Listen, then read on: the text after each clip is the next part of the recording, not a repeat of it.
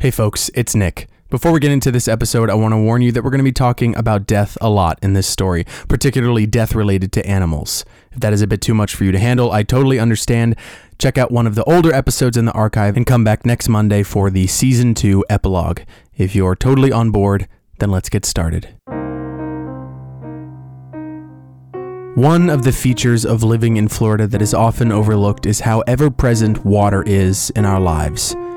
Until you've traveled out of the state, you don't realize how many lakes, rivers, ponds, estuaries, bogs, swamps, and more permeate every mile of our peninsula.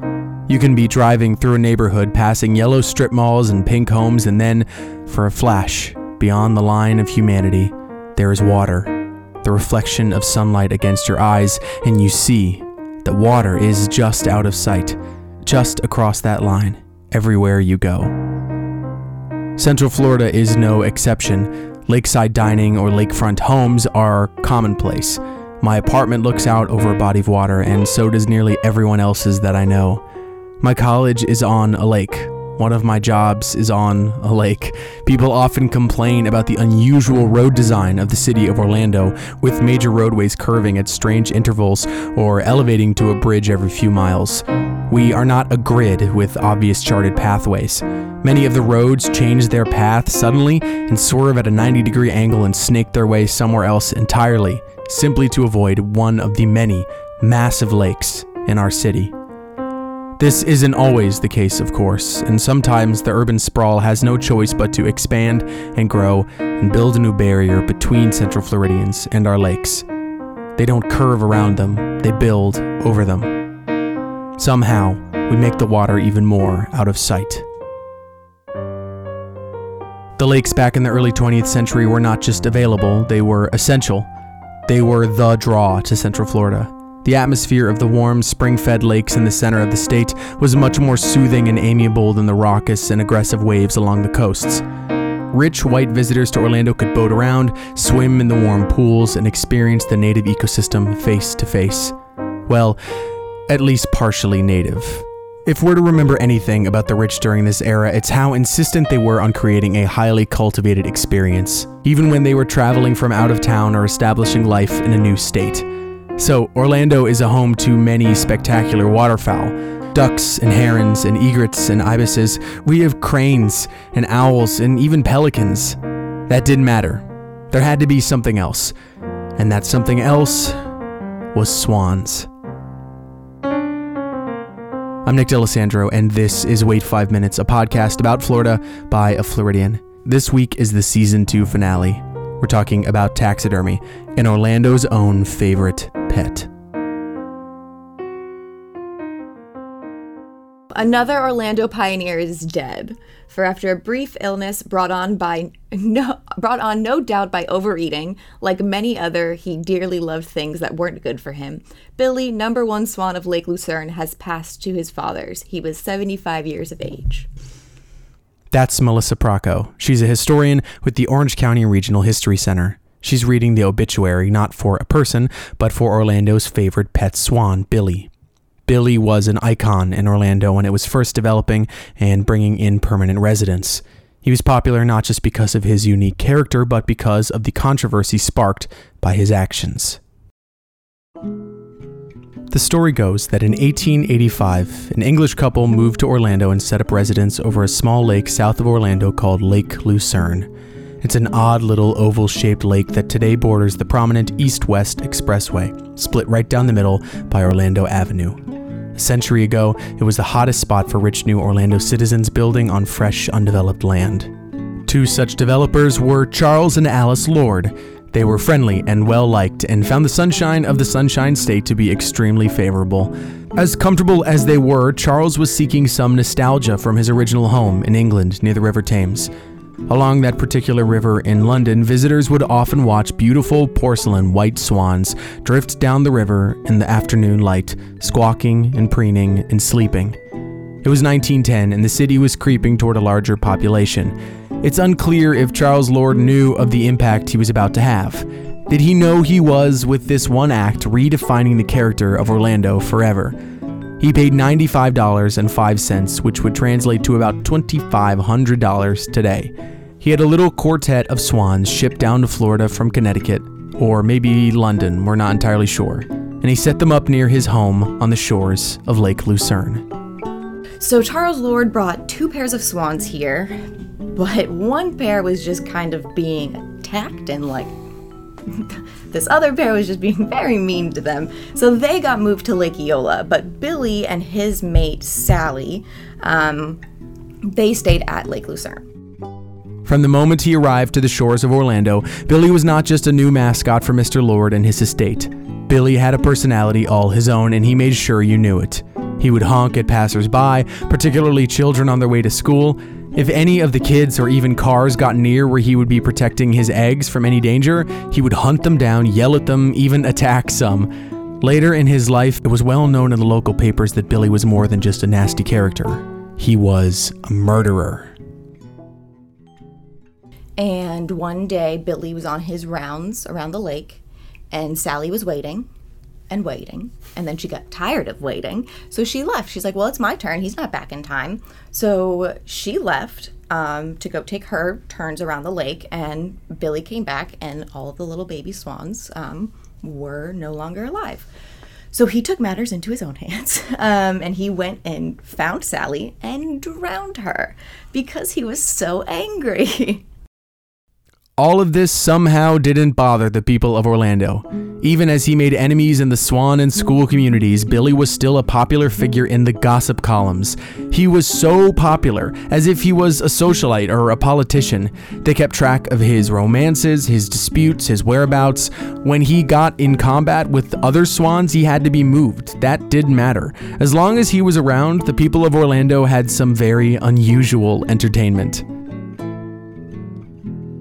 when Billy and Sally and then the other pair of swans came in, they were the first ones that were brought to Orlando. So people had to have been interested in this story and then they kind of just get invested. Um, I mean, if you think about it, think about today how people will follow like dogs on Instagram and there are like specific dog accounts. And then when those dogs pass away, like you follow their lives. So it's similar, like a dog Instagram account is like Billy being mentioned in the gossip column so much. And then, of course, Billy died. It's said that he was 75 years old when he died, though we're not entirely sure. That could be a fabricated number to increase his profile. If he was 75, that would make him three times older than the average lifespan for a swan. Whether it was preferential treatment or sheer spite that kept him alive this long is lost to history. Regardless, he stayed both a local celebrity and the town grump until the day he died. So when Billy started to get sick, this is in 1932, so shortly before he died, um, they were taking him to the vet to get checked on because they were getting concerned. They were kind of expecting it to be the end of his life. While he was gone, his mate started to get lonely, so they brought in another swan for him. This swan was named Charlie. Um, but then Billy got better and they were able to bring him back to the lake. And he had to, and this is me with my limited knowledge of what swan culture is like.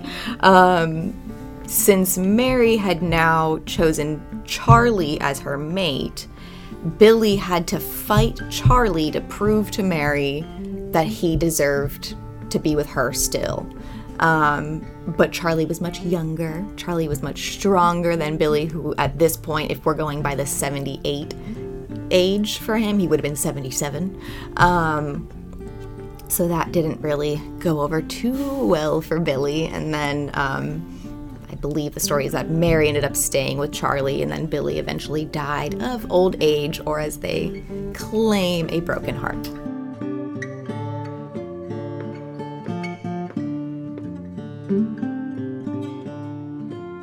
He couldn't be let go of that easily.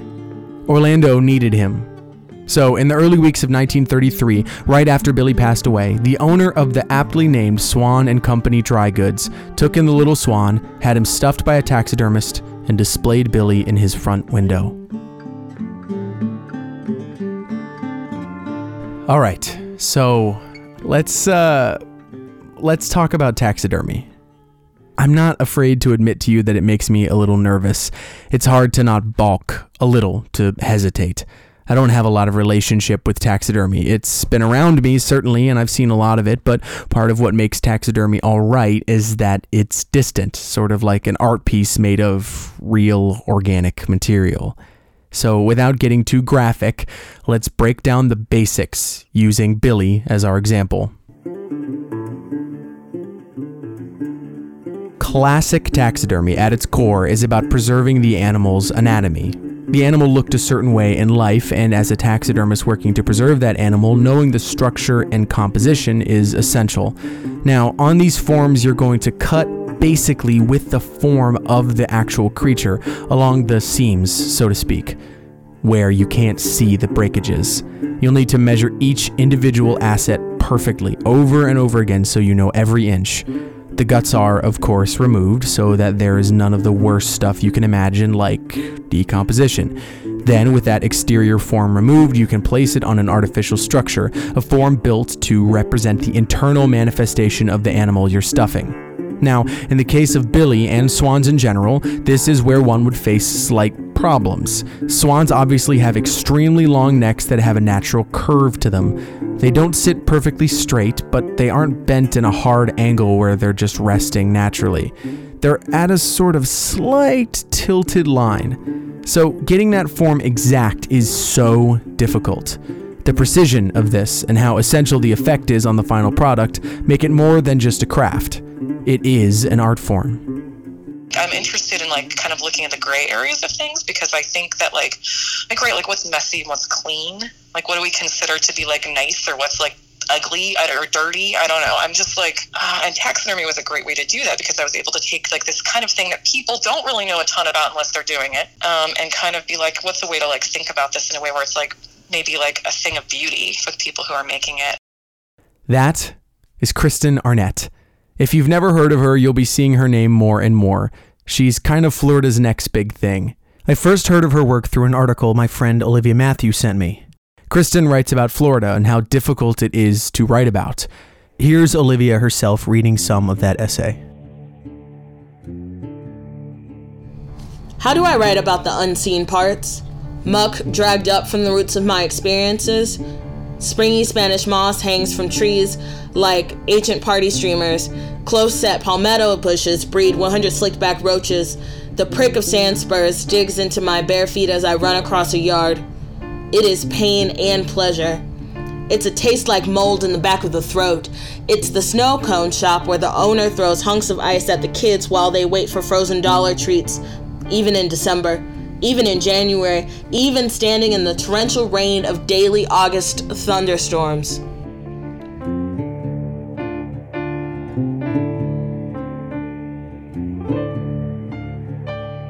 Earlier this year, Kristen released her debut novel, Mostly Dead Things. It's a story about a woman, Jessa, whose father recently died. When he did, he left his taxidermy shop to her, and she has been struggling to keep it afloat since. On top of this, she's worrying about her downtrodden brother, her bizarre mother, and her own tenuous and often failing romantic relationship with a new woman. Jessa has to has to is forced to deal with like all these feelings, like dealing with grief and loss and like intimacy and love and she doesn't want to, but she kind of has to because she's constantly being confronted by it and dealing with it. And I was like, that that the reader has to do it too because you have to sit in those things with her. And while she like wildly does not want to, taxidermy is at the core of the story, how it's used and how it affects people and how it's done. Half of the chapters are titled after local Florida wildlife and deal with one of the characters interacting with that creature. The line between the wild and humanity is so blurred in Florida already, and in this book, it's creeping through the cracks, under your door, and into the wood. The taxidermy is a part of that. It's like a Trojan horse welcoming in this dead living thing and acknowledging all of the complexities of that relationship. The craftsmanship is narrated in detail, but so are the relationships, the feelings, and the fondness many hold for these stuffed creatures so working like through taxidermy also is a way to kind of like talk about the different like animal life that is in Florida. just felt like a very natural progression for me. And it was also for me like a way for me to talk about like kind of the cyclical nature of like birth and death and like wildness that's like exists in the state. So it was it was a, a great like tool like a vehicle for me to kind of move through and not only talk about florida but also talk about like relationships and family and those kind of dynamics that are moving like in, in any kind of lived space Another central facet to the story is its location. It's set in Orlando. Kristen tells me that it's not meant to be anywhere specific in Orlando because then each person could transplant their own idea of the city into their mind. For me, there's an intersection where Winter Park Road meets Corinne Drive in the middle of Audubon Park. Every time that the protagonist would describe the location of the shop, that's where I saw it. The familiarity of the spaces that the characters inhabit go beyond its Orlando setting. Through her words, Kristen Arnett finds ways to describe Florida in a completely sensory style. I want to write about this as like I'm actually physically moving through a space. So um, I really tried to think about it that kind of way, like in, in terms of like the senses. So like you know, what does it smell like? What do like what would you feel on your skin? Which I think is such a Central Florida thing anyway, right? Like the air feels like it's touching you or pressing on you. Um, yeah, so I, th- I thought about like, okay, what are the things you hear when you're outside? Like, I really was trying to be thoughtful and mindful. So I sat like a lot of those times in scene and thought about like, you know, what is it like to be outside at night in Florida? Like, what do you hear? And it's like very specific and loud. You know, even like when it's quiet out, you're hearing a lot of things. If you've lived in Florida, you know exactly what Kristen is talking about here. It's cool now as autumn takes over the state, but during those hot months, when the air is so thick you feel it pass into your lungs, the whole world has an energy that you can't quite put your finger on. The burning edge of humanity melts away, and just beyond that lies the water, the grass, the heat, the wild. In my memory, I feel it so clearly. Scorching walks to the car after the beach, rainy treks between classes, clear, bright evenings as the humidity refuses to fade. Our memories as Floridians would not feel the exact way that they do if they were anywhere but in Florida. It illuminates those stories at their core. In Kristen's novel, that idea of taxidermy and remembering is built to be intertwined. Well, I think ultimately, you know, taxidermy is a, kind of memory. And I think we're always trying to preserve memory, like even outside of taxidermy. Like, what are the ways that we remember stories? Like, what are, we, what are the things that we, how do we remember them? And like, memories are completely taxidermy. They're shaped and posed. We like uh, look at them and, and, turn them over and over in our heads until they, they become a thing. Uh, there's this like quote, oh, I, I can't remember who said it, but uh, memory is only the memory of the last time you told it or thought about it. Now, if you'll allow me, I'd like to tell you a little bit about my family cats. There are two of them, Calvin and Midge. Calvin is a Maine Coon, the runt of his litter, still tiny even though he's over a year old. He's talkative and rambunctious. My family will often find him on top of the fridge with this look on his face of wonder. Why are you so worried about him? Midge is a Manx with a little round face and a bobtail. She's quiet, only meowing when she wants to. She eats a lot, and her little round belly bounces as she runs. They are beloved by us and everyone who meets them. But for my little family, there will always be Hobbs. I had only a few pets growing up, a dog or two here or there, but Hobbs came into my life when I was just 11 years old. He was antisocial when I first met him, but then Hobbs started spending more time in the open. He would cuddle up with me while I worked, and, and we would chase each other around the house, and he would stick a paw under my door to tell me he wanted to spend some time together. He would shed like nobody's business, and his big tufts of brown and golden hair clung to every fabric around. We didn't mind. Hobbs left his mark everywhere he went. He was old when I went to college, and every time I came home, I would give him a big kiss on the head, afraid that this might be our last time together. When we finally said goodbye, we all knew, and we were ready. We kissed him a few times, and that was it. I kept a big chunk of his hair, and it still sits in a cup on my desk where I write. It's a little capsule of my old kitten that I keep by my side. When the new cats came into my life, it didn't feel like a replacement, it felt like a new chapter, an extension of Hobbs's impact on our lives. I see a little bit of him in everything Calvin and Midge do. For most of my life, my stepdad would joke that once Hobbs was gone, he was going to have him stuffed. He would be dressed like a Navy general with a huge tricorn blue hat and magnificent double breasted coat. He would have a paw resting on a huge rock, and his glassy green eyes would be set on the distant horizon. We called him the Inspector General in life, and in his taxidermized form, he would always remain. We never went through with that. The reality was maybe a little too ghoulish for us. But I remember so clearly imagining it, and for the first time, I understood why people liked taxidermy so much. You could lock something in amber, so to speak, and keep it forever. And just like that, I understand why the city of Orlando couldn't let Billy the Swan go. When we lose things, things that we don't want to lose, we want so desperately to keep any piece of it that we can. In our rational mind, we know that it's likely gone forever, but we try to cling on even though it will never be whole again. Even if you keep something, it will be a remnant, part of a puzzle that we use our memories to fill in the blanks. When a building is torn down, we keep a brick. When a loved one passes, we hold on to an article of clothing. When a beloved pet is gone, we keep a toy or a tuft of hair, or their collar, or sometimes we keep them. And the weird beauty of taxidermy is that we can sculpt them however we want, how we saw them, how we wish them to be remembered. Sure, it'll never be the same, but it's as good as it can get, and sometimes, for some people, that's enough.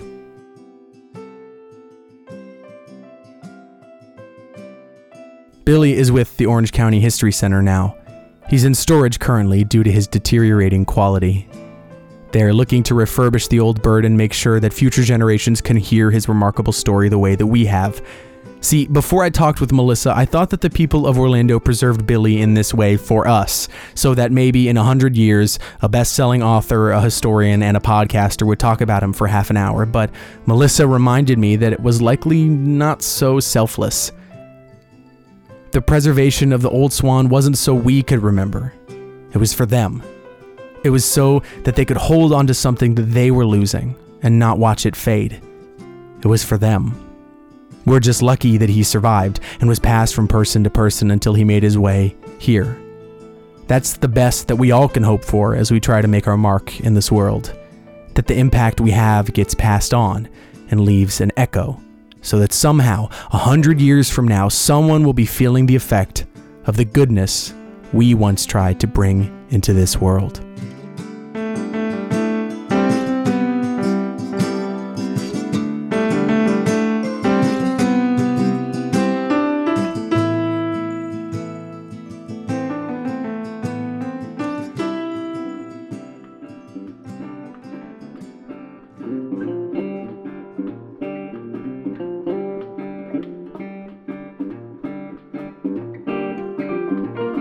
Thank you so much for listening to this episode of Wait 5 Minutes. It is the final episode of season two. I cannot express to you how much each and every one of you mean to me and how much you keep this show alive. It is my greatest joy to tell these stories to and for you, and finding new stories is the best part of the job.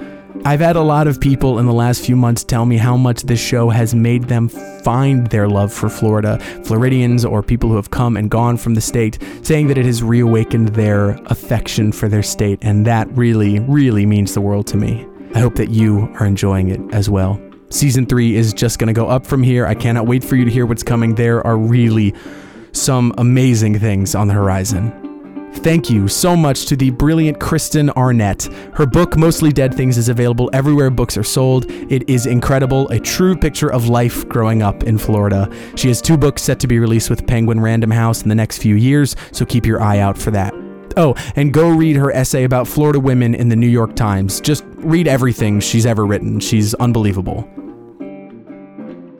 Thank you again to my dear friend Olivia Matthews for providing her voice to this show. She introduced me to Kristen's work in the first place and has been one of the longest fans of this podcast. It wouldn't be what it is without her. She herself is a playwright and has some outstanding work on the horizon. Check her and her amazing work out at the link below. One more thank you is due to the Orange County Regional History Center, where Billy the Swan resides. Melissa Procco is the researcher who spoke to me about this bizarre little story. She is a delight. If you ever need any help with anything historical in Orange County, you know who to call. Everything the History Center does is outstanding. It's one of my favorite spots in town. Their year round exhibit about Florida history is a delight, and their current exhibit, The Accidental Historian, runs until January 19th. Be sure to pay them a visit. That being said, a few programming updates. Next week, there will be an epilogue to season two, a review of the stories of the past few months, the things we learned, and a few updates since the episodes came out. Then, a week after that, I'll be starting a new short form series while season three is in production. It's called Floridians. You can expect a new episode or two between every season break. I'll be speaking with a fascinating Floridian from the previous season and going a little more in depth on their expertise and the important work that they do to make Florida life a little sweeter. Then, in January, season three. More on that soon. If you enjoyed this episode, please consider leaving a review in the description below. I read every single one, and I'm always looking to hear what you have to say about this show. Now that season two is done, it's a perfect little capsule to introduce it to someone. If you have any sort of holiday drive, maybe Thanksgiving, maybe Hanukkah, maybe Christmas, if you're going to visit a family member, why not listen to this while you travel? I think it's a nice, relaxing, perfect show to listen to while you're en route to wherever you're off to. You can also find me on Twitter, Instagram, and Facebook at WFMPod. While you're there, why not share the episode there?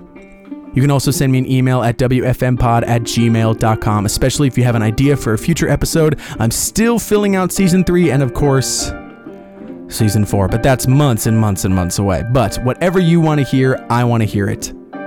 All of the music used in this episode is from Lobo Loco. You can find the titles in the description below, along with a link to more of their fantastic music. I cannot thank them enough for their incredible work. I'll be back next Monday with the epilogue to season two. Until then, I'm Nick D'Alessandro. Be good to yourself, be good to others. If you celebrate Thanksgiving, have a happy one, and please drink more water. Thanks for listening.